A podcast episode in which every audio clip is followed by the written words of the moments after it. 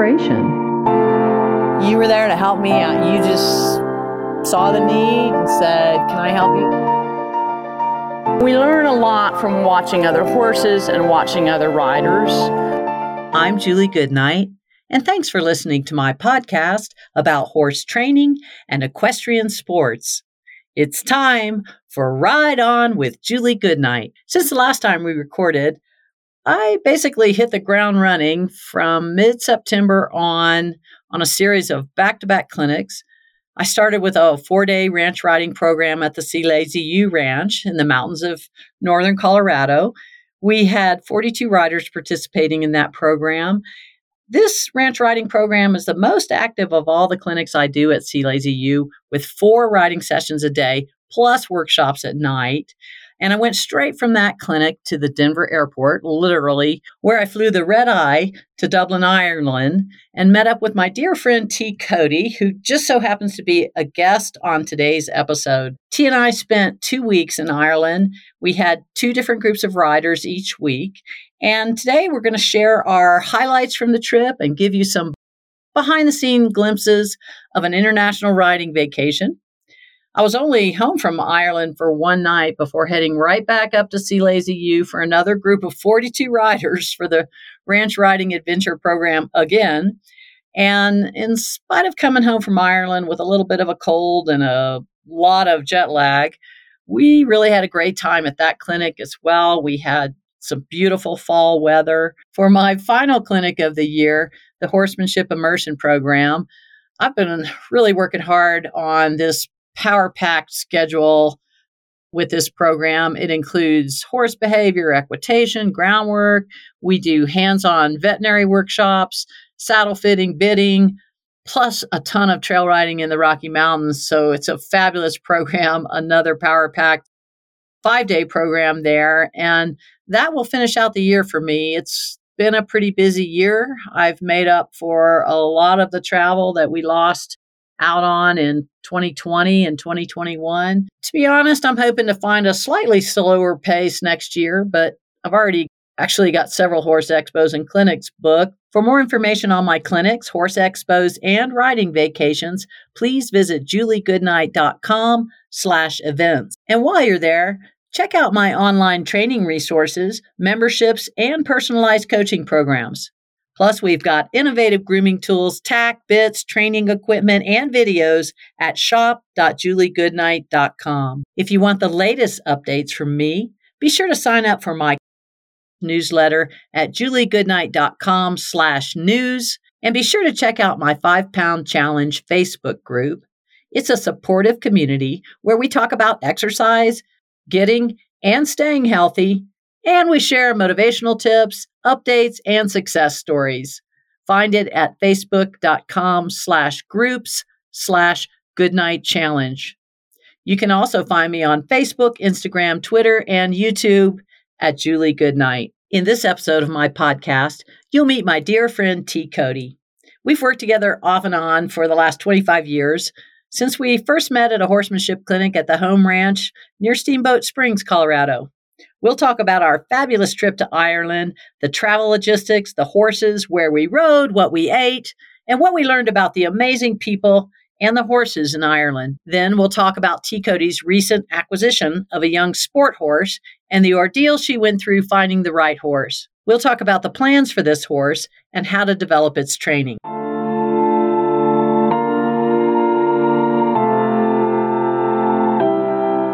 Before we get started talking about Ireland, I'd like to introduce my dear friend and colleague, T. Cody.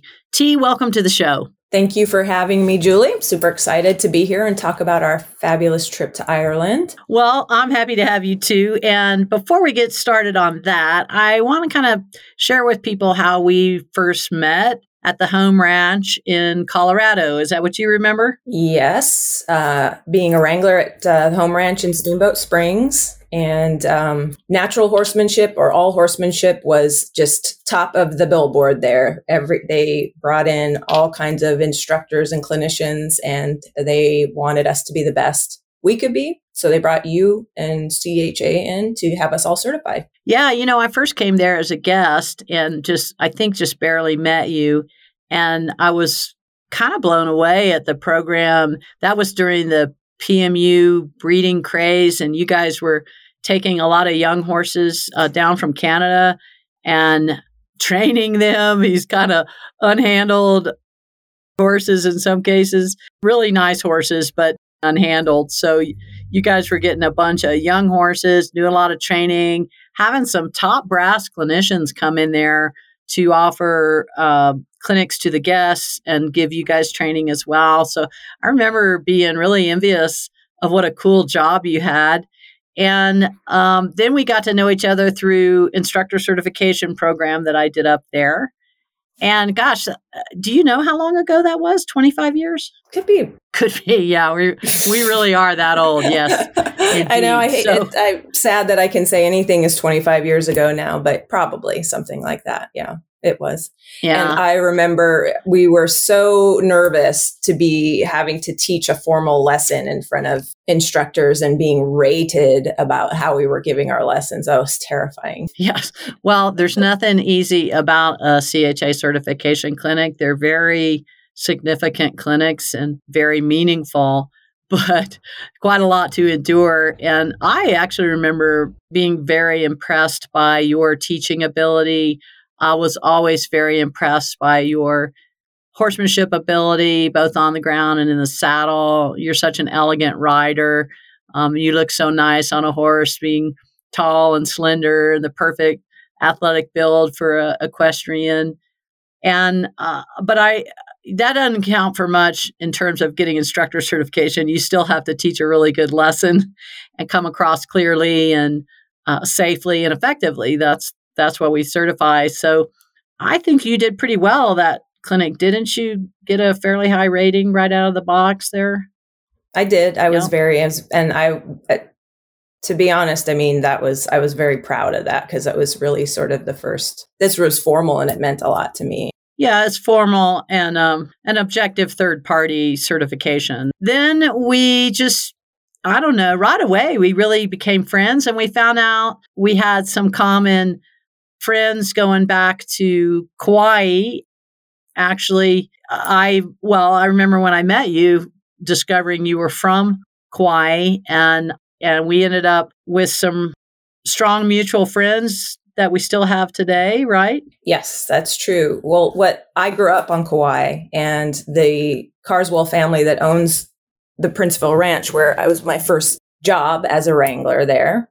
Well, I used to save up my dollars and uh, buy a trail ride for seven dollars when I was about 11 years old. That's how much it cost for an hour ride. But I, I went on to learn horses by being, they were my neighbors and their, their children are all my age. And so I grew up with them and that's how I got into horses. Thankfully, I, I don't know what would have happened if they weren't my neighbors. And, um, so I worked there and I was doing, you know, half the year at Steamboat, came back after being certified with you. I said, we have got to get certified. We have to get Julie Goodnight here. We got to get the facility certified, everything. And, uh, that and it went from there. So then then I think that on top of the horsemanship aspect of our relationship where I looked up to you as a mentor, Hawaii kind of added a few other things that we liked about life and adventure together too. We also share a love of the ocean and stand up paddling and a lot of fun things. And then we became fast friends over the years. Uh, also included in that friendship is my husband, Rich. And then were helping me a lot on the TV show through the years whenever I could get you on the shoot as my assistant trainer, it was really a relief to me because the way we ran the show was so specifically formatted and the people would come with their problem or issue that they wanted to work on with their horse and I would set them on a course of practice and I could always count on you to help them through whatever and sometimes they were really challenging um, issues we were dealing with. Yep. And I can chuckle to myself a little bit thinking about some of them that were pretty entertaining along the way, too. the trailering episode in Arizona being drug around the uh, outside of the yeah you were on camera there. being drug around on that drug around yeah yeah yeah after being told do not let go of that lead rope but well, that was, was an a- example of a horse that had a serious problem of ripping and running, bolting, you know, ripping the rope out of your hands and bolting, and nobody told us about it. And so, you know, the first time it caught us off guard.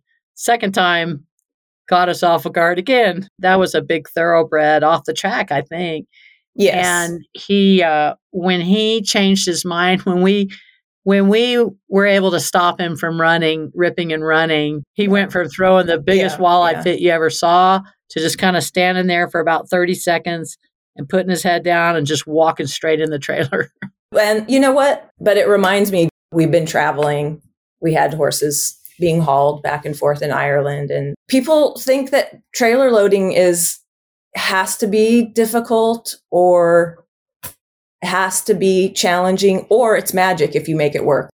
You know, and I see it all the time, and I'm appreciative to know that if you just take the right steps, everything works out pretty well. Well, it's a lot we ask of horses to get inside a metal box. And, you know, I think about when we were in Ireland, we were, let's see, we had nine riders, and then T and I would be riding, then usually at least one, maybe two guides. So we had 13 horses or so hauling around. I think 14 the first group and 13 the second group. And for two days each week, we're hauling these horses around the countryside, stopping in an open field completely devoid of anything but grass. So, no place to tie um, with all those horses. and then we'd have to unload them, tack them up, get everybody mounted, and then off we'd go. It, it was quite a production. But by the end of the second week, we had it dialed in, didn't we? Yeah, yeah, we did. We, we by the by the end of the second week, we were all working. Uh, we were all doing our parts and being guides and making it happen. Yeah. but And fortunately, also the second group, we had a lot of horse owners that were pretty comfortable on the ground with horses and tacking Yeah. them up and all that. So that really helped. But let's let's talk before we get too far into the program itself. Let's talk a little bit about the tour group that we went with. Now, the formal name of this group is Connemara Equestrian Escapes. We were catered to and bussed around by the proprietor of the Connemara Equestrian Escapes. And um, she is a woman by the name of Cait Goalie. And this was our second time coming to Ireland on her tour. The first time was in was it in 2018? yes, I think is when we went before. Mhm. And we T, you went as a guest. I went along with my husband Rich as uh, hosts of the tour. So that was a fun time, and we had such a great time. Then that Cait invited us back, and this time I wanted to take somebody as an assistant who could help me with the instruction and whatnot. So I recruited T Cody to come with me to Ireland for this go around. Now, this time we were on two different six day tours. It was early afternoon when we got there, I think, Yeah, three or yeah. four in the afternoon. Mhm. So we had to walked walk around- a little. Galway's a fabulous little town. We um, were there before. We spent a night or two there before. So we walked all around, went down to the water side, and we looked at every single restaurant and pub to see who we thought had the best menu. And then we had a lovely dinner and and we crashed. And so the time difference is challenging, you know, always, but when you take the red eye and if you can get a little bit of sleep on the flight over, which I did because I confess I'm spoiled and I had a lie down. So you arrive at 10 o'clock in the morning, and even though it's, um, you know, your time frame is all screwed up, you're energized by being there, and it's not that hard to stay awake through the day. And then we crashed early that night and got a pretty good night's sleep. And we met Cait at one. So yeah, and and that was one of the things that I was a little star beside. Um, one of the things I really like about the program was um, that everybody meets up in the lobby of this very Irish old hotel. And Cait suggests you have some tea and scones while you wait. So when you walk into the lobby, you look around and you see everybody sitting, you know, in their different little places, and you try to decide who looks it's like a bustling lobby. Yeah. yeah. Full of people coming and going and people seated on couches. And yeah, that is kind of fun. So we arrived yeah. at the meeting place early and we immediately start looking around. Does that look like a horse person? Does that look like a horse yeah. person? Oh yeah, she's carrying boots, a boot bag or whatever, yeah. and uh, or has on a riding coat. And uh, so that was kind of fun. So then we meet up with our people. Cait picks us up in the van. Now it's a pretty big touring van. Uh, there's only what there was 11 of us plus the driver, Cait, and um, I'm going to say that was a easily a 20 passenger um, mm-hmm. bus that we were touring mm-hmm. around in, very yeah. comfortable. And she picks us up, takes us. Uh, we drive through the countryside towards her farm. We stopped in the small town of Moycullen, which is the closest town to her farm, right? Mm-hmm. We get to go to the grocery store, which is fun. So you're kind of first arriving in Ireland. I think it's super fun to go to a little community grocery store in a foreign country and just look at how different everything is and what's the same. And uh, so you go to the grocery store and the, there's a little coffee shop stuff, so you can get whatever. Uh, there's a pharmacy, um, so anybody that needs certain supplies or if you want to buy a bottle of wine or whatever. And then it's off to the farm and so the program is a six day program, six, let's see, five nights. Is that right? Or six nights? Six, six nights. nights. Mm-hmm. Yes. And the first four nights, we stay there at the farm. There's a beautiful uh, farmhouse that is, uh, it looks like a, a beautiful old Irish estate, but it's actually a modern home made to look like uh, uh, like it had been there for generations, uh, but it's actually built as a um, guest house, uh, like a B and B. So it's got I don't know six bedrooms, I think, and mm-hmm. quite a few bathrooms. We stayed there the first time we came in 2018. This time, you and I had our private quarters in a little um, well, we were calling it a tiny home. It actually is bigger than a tiny home, I think. Yeah. But it was a, a little two bedroom cottage. Um, and that was awesome. It was right uh, overlooking the arena, which overlooks this huge lake. And um, so we spend the first four nights there at the farm. So the, on the first day after we get picked up, we go to the grocery store, and then there is uh, horses are assigned to people, and there's sort of a, a required uh, riding orientation that they go through with the horses and then then they kind of turned it over to T and I to lead the group and entertain the group and teach the group what we will. And uh, so that first day, and then I think we went on a trail ride, uh, didn't we? I don't know if we did it that first day because it was raining, but we did do the assessment in the oh, arena right. and all of that. Yeah, that's right. So, it was um, raining. Yeah. yeah, yeah, and we got a little bit of rain. Um, you know, on both trips. One the second week we had one whole day that just was torrential rains.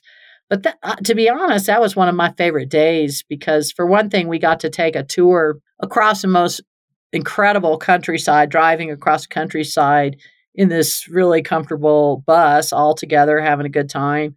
And we ended up at the Kylemore Abbey and that was and it stopped raining right when we got there.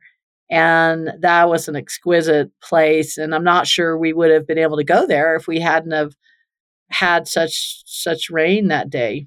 Right right. Well that was um that was what was there was many things that were different about both groups group group 1 and group 2 they didn't do all the same things. The itinerary was not the same but it was flexible according to what people were really interested in but also the weather. So the first group well, you know, the first group would have stayed at the farm and done horse things from sun up to sundown. and just sat and chatted with you about horses the whole time. They were not interested in going to see a castle or doing anything. They just wanted to do horses and hang out and have a good time.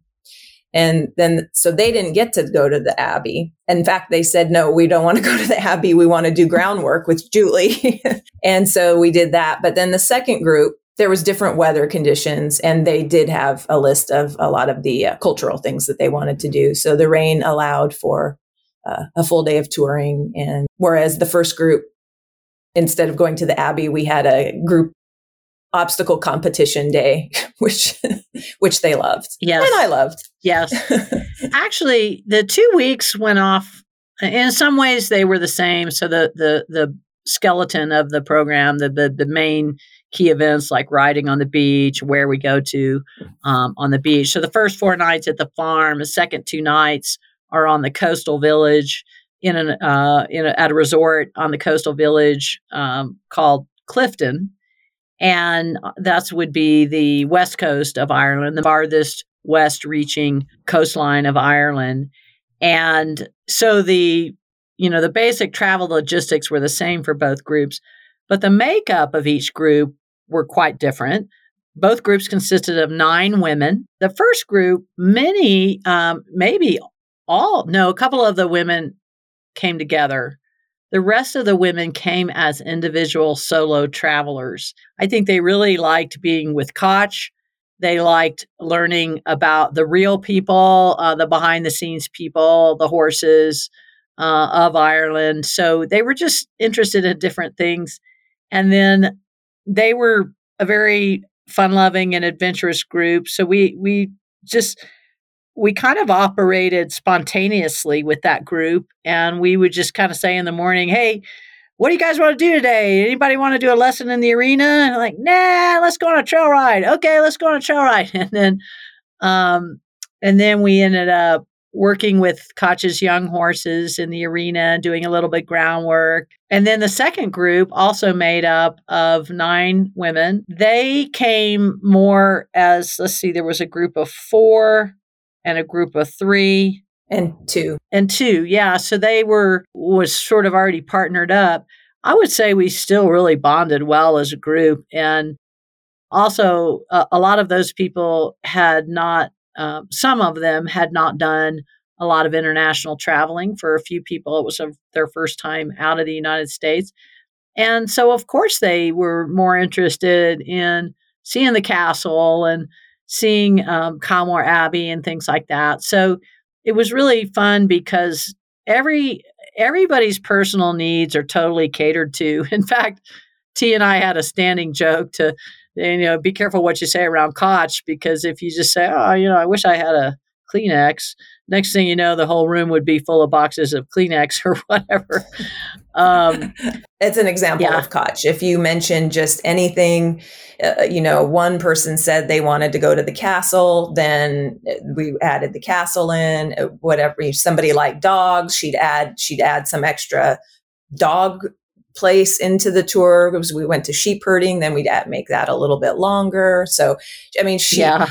that's what makes it so unique and such a really intimate and special tour is is her er, er, not just her attention to detail for you it's how she fits into everything there everybody knows her she helps everyone. Everyone oh, helps. Oh, everybody her. in the whole country knows her. the whole everybody in county Galway, anyway. And yeah, and if you're with Cait, you're okay. yeah. And if yeah, you're with Cait, they like you by default. Actually, the Irish people like everyone. Eh, they're so friendly.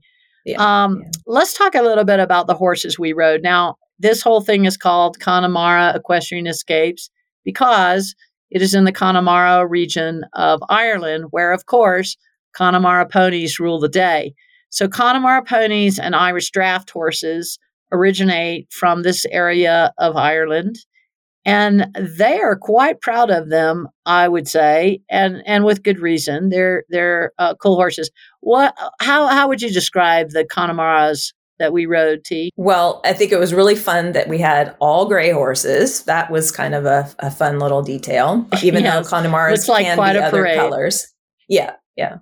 Um, but boy, and you can see it looking out our window at Cait's and you see her young horses that are out in the field, and the fields are fenced or walled, stone walled on three sides, but they open up into the lake or the loch. And it's rocky on the way down to the water. Loch and those horses just learn loch horeb.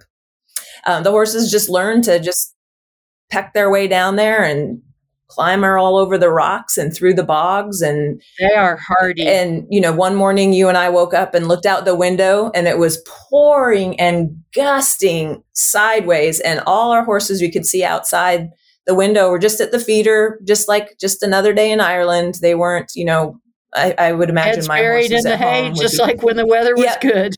just like just like a normal day. So they're they're hardy yeah. and they're pretty unflappable. They're real steady. You know, she she starts off with some of her young horses going out on these uh, rides, and um, it's pretty impressive. Keep in mind there aren't really that big of extremes there.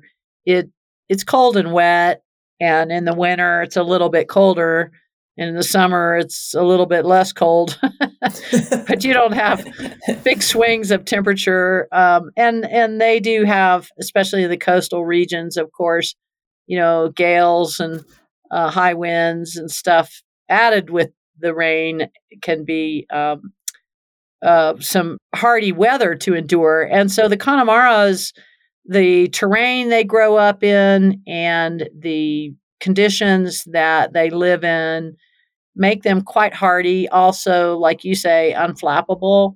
Uh, the temperaments of these horses are really good.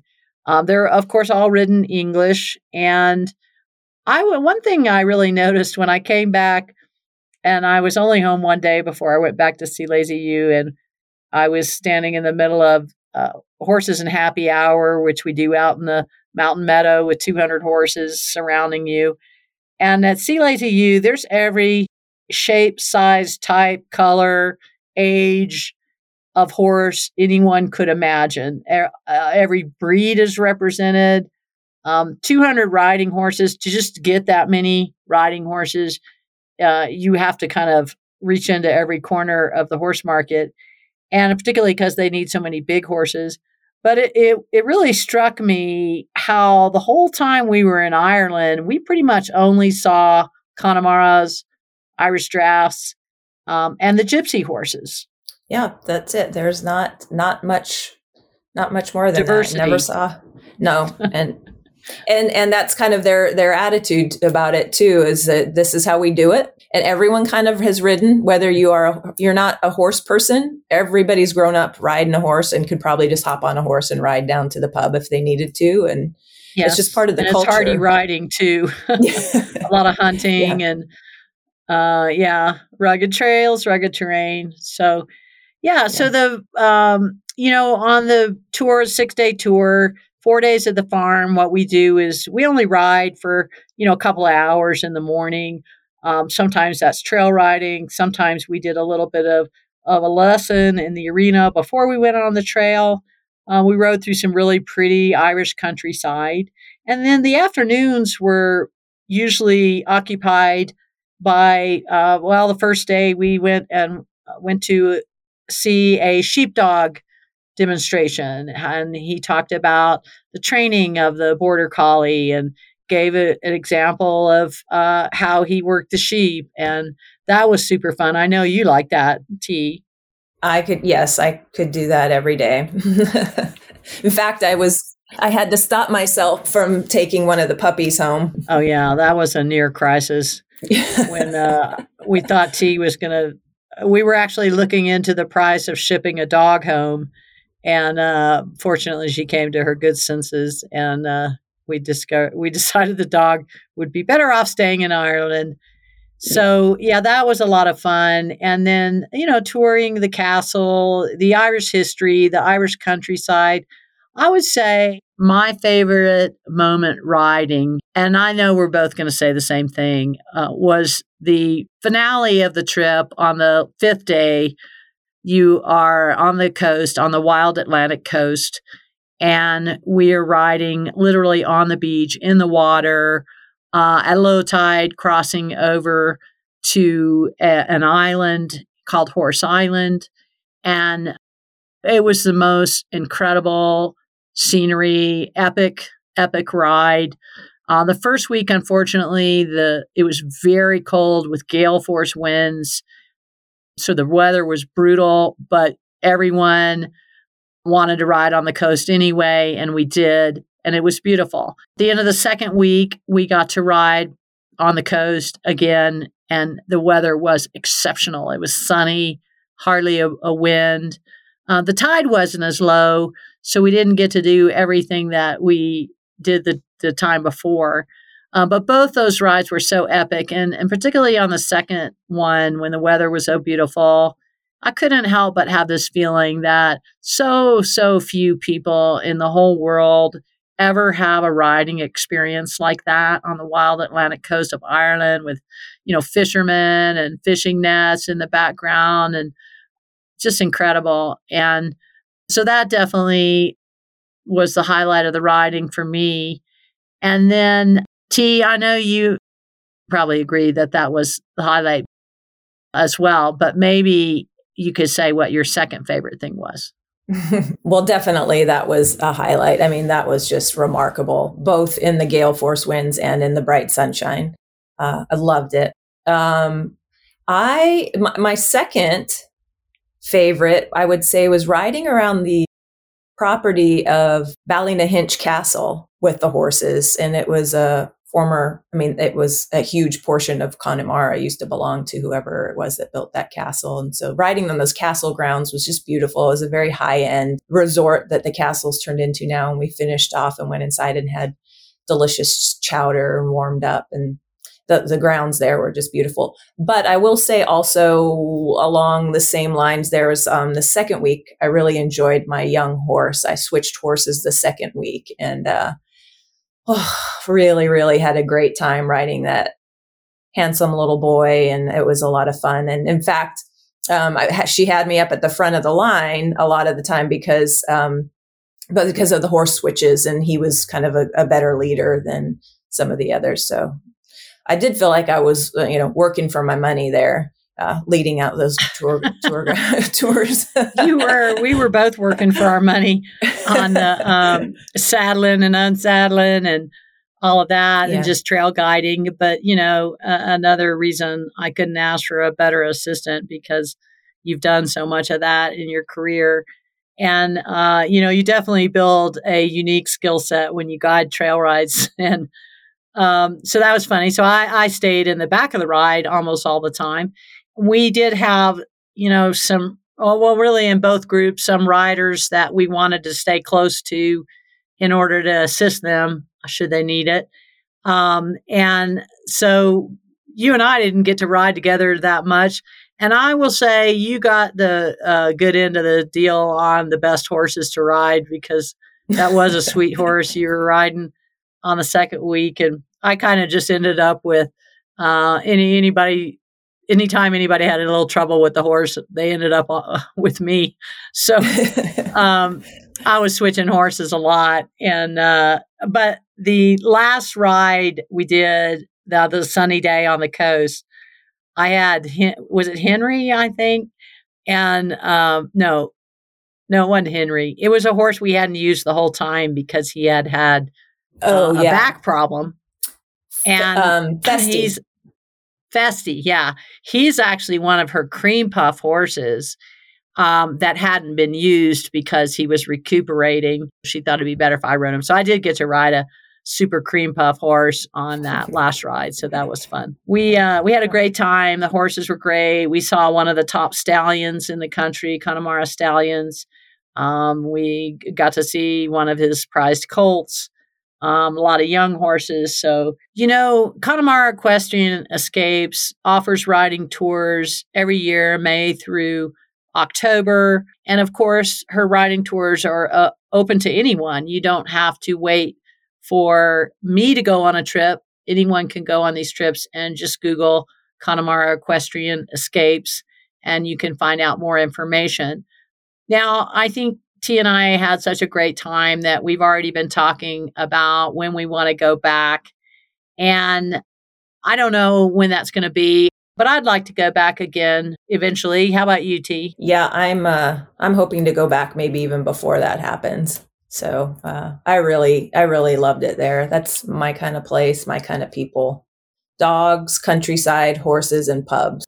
yes, there is a long waiting list for uh, my clinics, which remain unscheduled at this point. But be sure to check out Connemara Equestrian Tours. Maybe uh, look into traveling there if Ireland is something that is on your bucket list, as it is for many people. Well, speaking of riding really great horses, T. Cody, uh, let's talk a little bit about your new horse. And, you know, I think it's pretty interesting the whole journey you went through in deciding what kind of horse you wanted and finding that horse. You know, this last couple of years, the horse market was already kind of tight pre pandemic. And then all of a sudden, we were inundated with people wanting to buy horses at a time when there really uh, weren't that many uh, well trained horses available for sale. And all of a sudden, everybody, because of the pandemic and the shutdown, wants a horse. So that really put a lot of pressure on an already stressed out market. I can't remember. Did you start looking for a horse before the shutdown or was yours post pandemic? No, it was post pandemic. I've, I've been horseless for about five years and I was really waiting for, um, well, uh, waiting for a lot of things, having done it as a, a, as my work and my horses were always lesson horses. They had to work for me. I knew when it was time to get a horse again, I was going to have my horse for me to do what I wanted. So I had to figure out what that was. And, Which, um, by the um, way, I highly recommend. yes, yes, I have found that uh, to be it's it's very very rewarding to to be able to focus on something like that. But uh, you know, again, I had to figure out what that was. You know, what I wanted to do. Um, what was the the horse going to be? And and the another thing that I have discovered and I remember you telling me this once too, quite a while ago, is everybody dreams of having their horses at their house so they could go out in their pajamas and feed their horse in the morning or go check on them at night. But then it becomes isolating when you have your horse home and, you know, so you don't have people to ride with. It's, it's, it does matter where you keep your horse and what the facilities like and what you have access to. And, and I knew that. Absolutely. And that was really what kept me um, out of buying a horse for several years is not having the right place where I really wanted to pay that kind of a money, that kind of money to board and not really love being there. So um, I, put that on hold for a while. But then when the pandemic started, I, I, I think I just found this sale online or like a video of this horse for sale. And I saw what the sale was. We didn't have a lot to do. So I kind of just researched all these horses. You know, nowadays you get a, on these uh, online sales, there's a 20, 20 minute video of each horse doing all kinds of things that, you know, so you can kind of get to know them pretty well. It piques your interest. And so I got to know every horse in that sale and I watched that sale on my computer and just had the greatest time imagining like, oh, I could have afforded that one. And which was not a lot of them, I must say. But then I also saw the prices going up and I did notice that there were a lot of draft crosses and that was something I was interested in. I, I kind of wanted to get a draft cross. I wanted a bigger horse and I wanted to focus on uh, English disciplines and mainly dressage to improve my riding. So um, I noticed there were quite a few available. And the other thing that was important to me as I started to figure out wanting, uh, wanting to, uh, like, okay, time's coming up, is I wanted a ranch started horse. So I really wanted a horse that had started his life working, you know, cowboy started him working out in the fields, working in the arena, used to ropes, cows, lots of hustle and, and bustle. Why was that if what you wanted was an English horse? Because I think that really put, first of all, I feel like you may, it preserves a lot of feel maybe in the horse uh, in the beginning when they um, are started in a Western style of riding. Um, and they have exposure to just so many more things Okay, I'm going to drill down on that because you said it preserves a lot of feel. I had to think for a moment what you meant.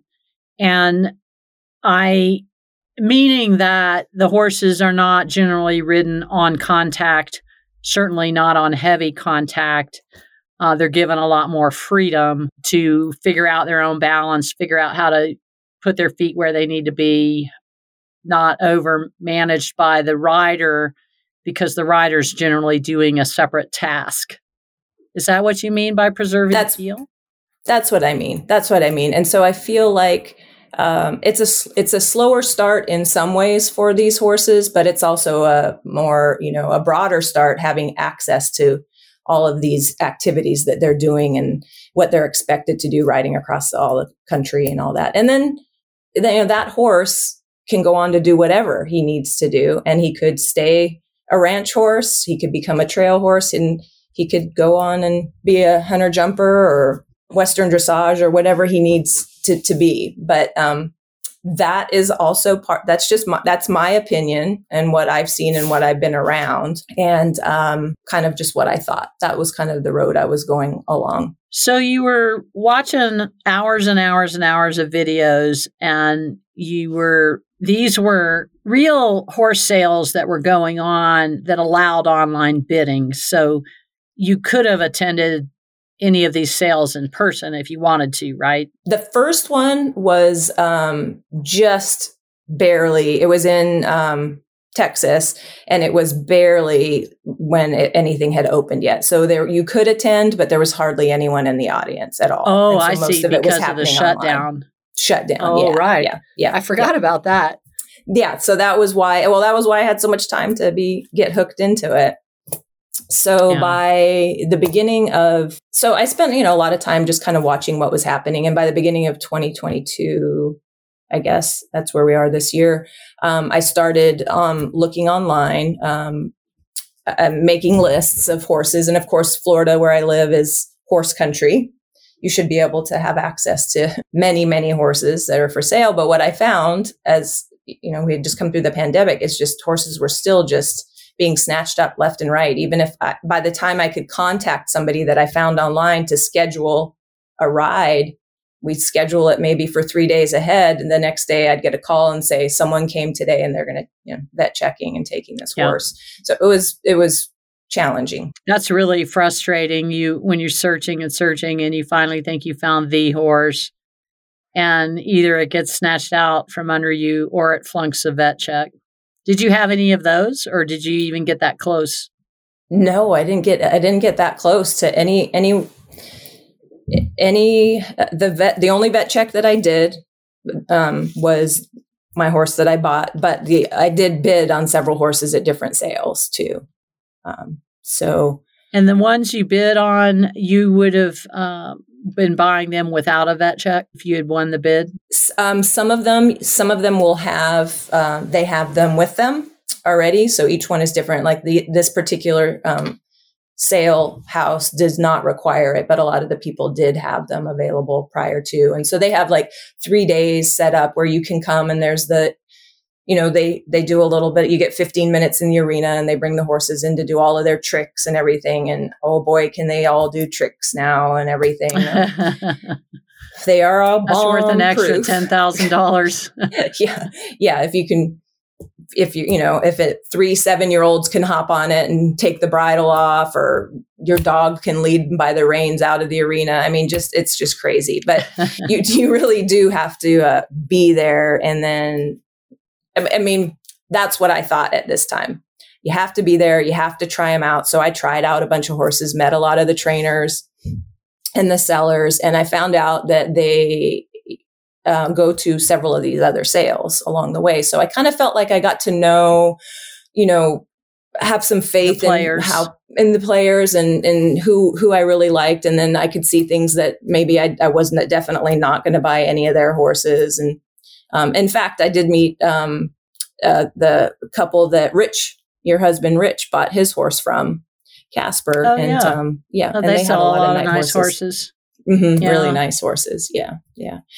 And um, so that helped in knowing them. And then I got a then I just got a list of all these sales and some smaller sales. I thought, oh, I'm gonna go to a little ranch sale in Salmon, Idaho, because it's, you know, I'm gonna sneak in there and I'm gonna get a good deal. And- Nobody else will know um, about it. nobody else will. And really, that and that one's actually fun. I think that the sellers really love that sale. It's kind of a little bit, you know, down home. It's pretty big, but the funny thing is, the horse I was sure I was going to get this he was a 16 hand, uh, blue roan, real narrow, tall quarter horse, 10 years old, ranch started, all the I things. I remember that one. Yeah. Well, I was sure I was going to get him. It's very nerve wracking, you know, making those commitments. But um, oh, yeah. anyway, the one thing about a remote sale is their internet comes and goes. So in the middle of me, it, it should have been a sign that on the first day, because I, I couldn't go to the sale in person, um, the first day when they showed online their performance, the video cut out when my the one horse before my horse was going. That's a oh, sign. Oh, I didn't get to see him. So, well, I still wanted him. So on the day of bidding, I was going, okay, you know, you're, you have a list and you have to decide if you're going to put it all out on the earlier one or, you know, but you really want the later one. All of that, the logistics of that are, are very nerve wracking. The internet cut out in the middle of bidding on my horse. And by the time it popped back oh, on, shoot. he'd been sold. So there was just all kinds of, you know, it was just a, a process of just many things. I've got sh- sheets um, in fact, in the notebook that I was kind of jotting down some notes for this today, and I pulled it, I opened it, and I had three pages of the sales and all the horses that I had, and the notes and the numbers and everything. So it was is a process for a while. Well, going to sales is a lot of fun, and looking at all the different horses, we love that. In fact, Rich and I are um, going to the Cutting Horse Futurity sales just because we like looking at horse sales so much. We like being at horse sales and looking at horses. But yeah, online bidding, um, particularly bidding on sight unseen on horses, is highly risky. I mean, you didn't get the horse might may have sold for more than you could pay anyway, but it's highly risky just in terms of being able to actually execute a purchase. But also buying a horse sight unseen is um, you know, it's just really not the ideal. And it's far better if you can attend the sale in person. And, but even then, the other thing that, of course, you have to keep in mind is that everybody that's looking at horses likes the same horses. So we all have the top, you know, five or 10 horses are the same on everybody's list. So that's what the great thing for sellers. If they have one of those horses, uh, they know the price is going to be run up. So I think it's important yeah. to always have your, you know, when you go to some of these performance horse sales and a whole lot of the horses in the sale meet your criteria, uh, make sure you have a full range of horses that you would be willing to bid on because chances of you getting the top ones are probably not very good unless you have an unlimited resources in the in the banking department. Yeah, that's true. So after all that, uh, you you finally ended up buying a horse private treaty. Is that right? private treaty, and I actually had come across him earlier, quite earlier, and he he just she, she did not put great pictures of him up, and I was there was something about him, but he just looked like this big, dopey, hairy draft horse, and like his head was too big and his feet were too big, and he he wasn't clipped, and I, just all these pictures were like, I'm like, really, I don't know. But then she she was really I really enjoyed talking to her. She had raised him. Felt like she answered the questions really honestly and she wasn't she knew what she was talking about and she was telling me the good and the bad and of things and so i just kind of kept coming back to him a little bit and as i was running out of options and kind of getting a little bit more specific and realizing that i really probably wasn't going to find a great deal on any horse. I was going to have to commit to paying, yeah. you know. The days um, of great deals are over. yeah. Yeah. So I, once you, I got past that, I, um, I, you know, I talked to her a couple of times and she had, she would send like more updated pictures. And every once in a while there'd be a picture and I'd be like, oh, wait, is that him? He looks pretty good there. So we, we and he he was at the trainers. Um, he was at a like a, a, a cowboy trainer who started young horses, and she sent me a video of him loping big circles in the arena, and you know, so he was there for sixty days. And when she finally got him back, I said, "Well, let, why don't you let's FaceTime and let me see you, you know, doing some some moving him around, doing some groundwork or whatnot." And then I could see him. He was lovely. He was adorable. He moved beautifully. Um, he had a really great gait. Um, they're not sure. They think that his uh, the dam is a um, Dutch harness horse is their best guess, but they definitely know that the uh, sire is a Clydesdale. And he looks like a Clydesdale. He just looks exactly like a Clydesdale. He does. but um, I talked to you. I said, "How can I buy a horse if I don't go see him?" You know, it was just very. You add so much more money when you fly. You go see him. You ride. You know, all of that stuff. And I just my time was short. Where was the and I- horse? he was in Indiana. I mean, and that's what it was. I was either going to drive to New Mexico to try a horse. I was going to drive to, you know, Idaho to try a horse. You know, it was going to be something. And I asked you, and you and your very calm, you know, just Blunt. collected way of knowledge said, well, you know, no, it's not the dumbest thing to buy a horse that you haven't gone and seen in person. You know, there's no guarantees anyway. And we talked about it. But the best thing that you told me is just imagine, just, you're just going to have to take it that he's green. If you're buying this horse, he's green. You can't have any expectations of any training on him. And that was the best thing you told me. So I came to my decision that way. And I watched, so I made her an offer and we watched, we FaceTimed with the vet check and the vet had really, the vet had never seen him before and she had some really nice things to say about him. And, um, so In terms of his temperament, his or- movement and his temperament. And, um, I really liked the groundwork that she did. You know, she had to do a lot of, you know, lunging and things like that and handling. And I just kind of, I, I told you he reminded me of your horse Pepperoni with that sort of silly, friendly, you know, kind of mischievous little doofy personality. And he seemed engaged. to have that. Yeah, yeah, yeah. So I kind of liked that. So anyway, I did. I, I bought a horse and then I kind of had a heart attack. Like, oh my gosh, I bought a horse I've never seen and never ridden. Um, And then you had to wait to get him on some kind of shipping arranged. And, yeah, yeah. Uh, well, this was like in April of 2022. April 2022, I was with you at C Lazy U and trying to arrange uh, travel for him, and it kept falling falling through. And um, that's a little nerve wracking too if you don't have somebody that you know personally. That A horse you use. don't know, horse you don't picking know. up a, a transporter you don't know, right picking the horse up from a seller you've never actually met face to face. What could go wrong? No, I And know. So- then, and a bunch of Um, money. He's got to be trucked across the country, halfway across the country, and yeah, and on top of that, it's going to cost you a lot of money. So you, you, you're really good at logistics, and you got it figured out. Thank you. But it, some- took like a couple of weeks, right? It did. It took it took some time. You have to wait if see if they can fit you on that um, their route when they're going. So anyway, the, the other part of this was the countdown to me leaving for a month, which I do in June every year and go to Colorado. And ideally, I was going to purchase a horse I could take to Colorado with me to ride in the mountains because that's great experience for him. But he was not ready for that, and uh, he had never had shoes. He was green. It would he was not ready to go for that. So by the time I got him to Florida, I had three weeks with him before I was leaving for a month. So I was a little bit worried, you know, panicked about what I was going to do with him. But I found, um, I looked around. It, it's kind of slim pickings in the area that I live, also last minute. And I found uh, somebody, a trainer, who not only did I know and respect and really uh, feel really confident in, um, she was able to make space for me at the very last minute. And she did that as a favor to me. Uh, she had a long waiting list, but she said she would like to be helpful of local local horse professionals. She she likes to say, and um, she has uh, uh, her, her name is Marcia Hartford Sapp, and she is um, a very decorated uh, dressage rider,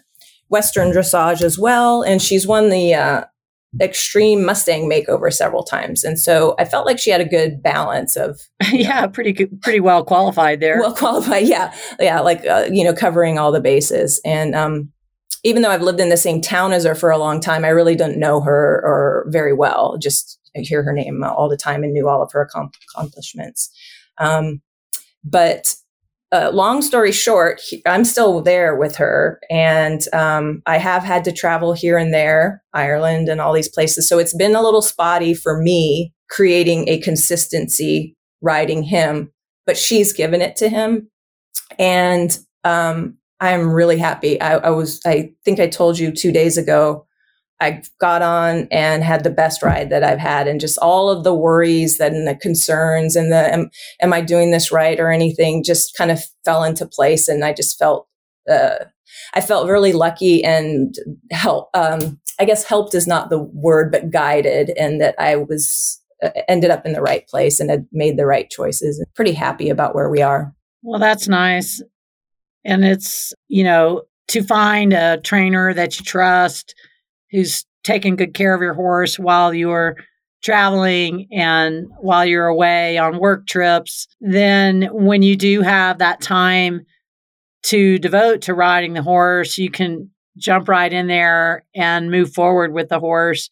But I think it's also really important that you recognize that this horse needs at, what what is he? Four years old, coming to five. He's five. Right? He's five. When he arrived, he just turned five. Yeah. So he's coming six, but very very green. Just you know had sixty days on him of riding. So if you are going to buy a young untrained horse, it's important that you have the resources to put into that horse.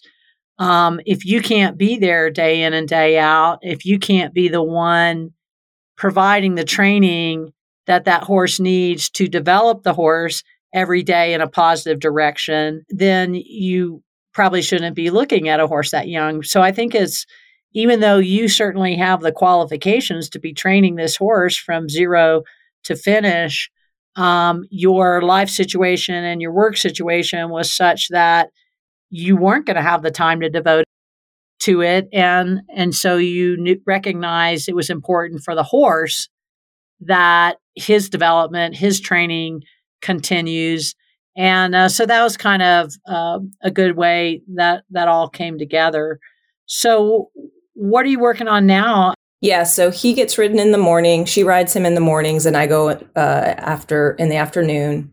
And so he'll get a second little ride with me. And if she's available which she is often i don't know how she does it all but off, she is often available and if she sees me there she'll just throw on some headphones and hand me some headphones and just go sit with me for 15 minutes while i ride and tell me what she worked on or what she feels and um, so that's really helpful to me. So i did i had a couple of questions you know I, I reached out to you a lot in the beginning of this you know i wanted to i wanted to get a horse i could ride dressage and learn how to ride dressage terrible idea because you're not both green at the same time.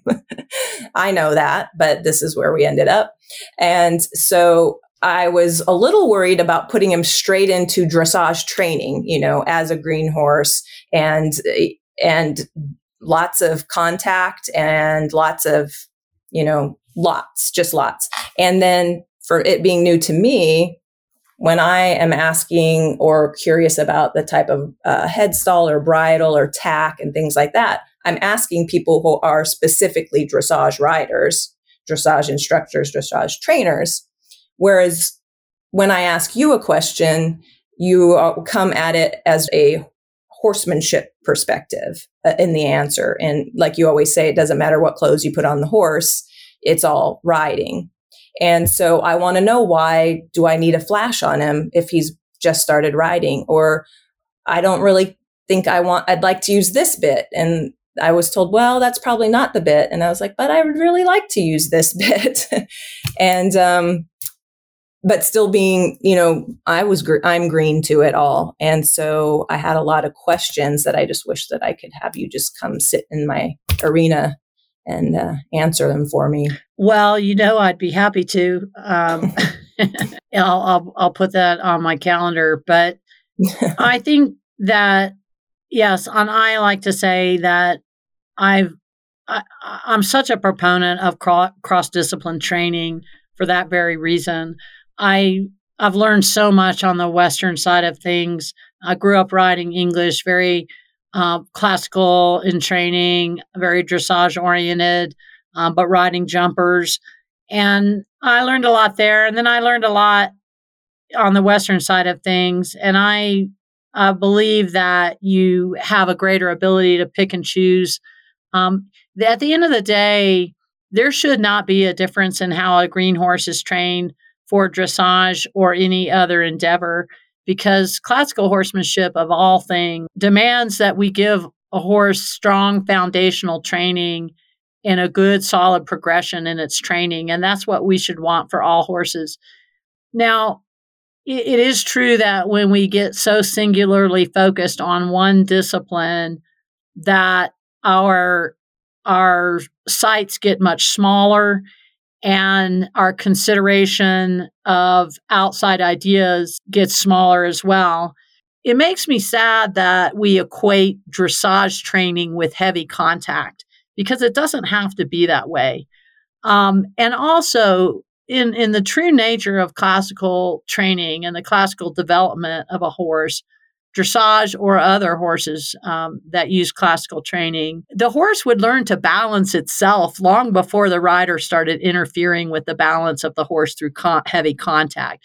That's exactly what you were referring to when you said to preserve. What did you to preserve feel? Um, so when you give a horse the freedom of his head, he learns to carry himself and balance himself and the rider so you have to go with the trainer whose opinion you trust and whose skills you value. But when you get this horse home and you're making your own decisions, um, I think you can do it your way, and I think you'll you'll do it in a more mindful way. When I took him home, I had to like go backwards. I told you I was unpeeling the onion. I had to find a place where I could ride him, how I felt comfortable riding him, and it just went to just finding the feel, finding my seat, and then kind of taking it in slowly, having meaning to it. And maybe that's the only thing I know how to do. And I know the difference of what it should, what it can feel like. That's the thing is what it can feel like as opposed to what a lot of people are feeling. That's the only thing I worked on. And I just, and I, and now I feel like everything else he's building on top of that too. And it's helped him a lot. But I, that was important to me. Well, you know, you have to uh, have faith in your own knowledge and ability level because you, and you have a lot of it. And you do have to take the horse back to some common ground. I mean just mm-hmm. because the trainers are riding the horses and doing certain things with the horses you still have to find your common ground and your common dialogue with the horse. And at the end of the day you want to develop this horse for you and you have some pretty well framed ideas of what you want your horse to be. And you're taking advantage of these incredible trainers and the opportunity that you've had there. But you're also taking responsibility for that horse's overall development and developing that horse in a way that's consistent with the way that you want to ride and the way you want your horsemanship to go. So you're doing all of that and you just need to have more confidence in it. And and I you know it's hard after you were out of horses for 5 years. That didn't help either. I'm sure you're coming back going well how did I do this? Um, yeah. but you there again eh, when self-doubt creeps in things rarely go well with horses. So you need to make sure that you uh, we all have moments of self self-doubt in our lives and in particular in our horse lives because they are challenging animals. And so it's important how you deal with those moments of self doubt and you remind yourself, oh, yeah, and I do have the ability to ride and train this horse. And oh, yeah, he is my horse and I'm responsible for him and I'm responsible for the decisions that are made about his training and the methods and techniques um, that I use and that also any trainer I put this horse in the care of uses and and you've done all that and I think you're going to see it pay off. Like you've only had the horse what 6 months now? Yeah. And a good 2 solid months of that you've been on the road or or or gone away. So this yeah. relationship is just beginning and that's the fun, right? It's the developing of the relationship that is is the fun part. So I know you're going to have a good time with this horse, and I appreciate you sharing your journey. And we'll have to get you back again another time and get some updates. Well, you have to post a picture of him too when we do the updates because you got to see what the big galoot looks like.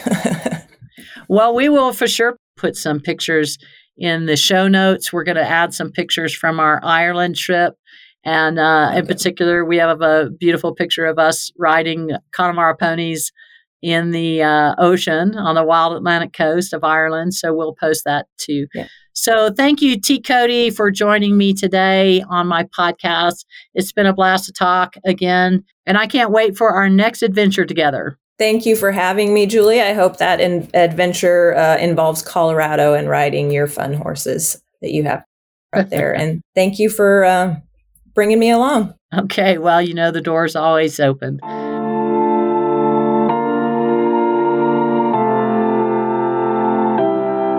So that's all we have time for today, folks. Again, I want to thank my pal T. Cody, not only for going with me to Ireland, but for being a lot of fun and such an amazing horsewoman. And I thank you, my loyal listeners, as well. I love sharing my horse care and training experience with you, and I appreciate all your feedback, suggestions, and questions.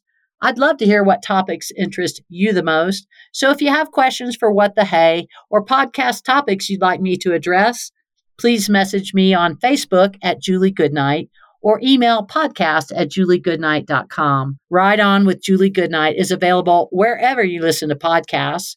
Remember to subscribe so you won't miss a single episode and invite your equestrian friends to join us. If you like the show, head over to Apple Podcasts to rate and review. It means a lot to me and it helps new listeners find the podcast. And don't forget to check out my online membership programs.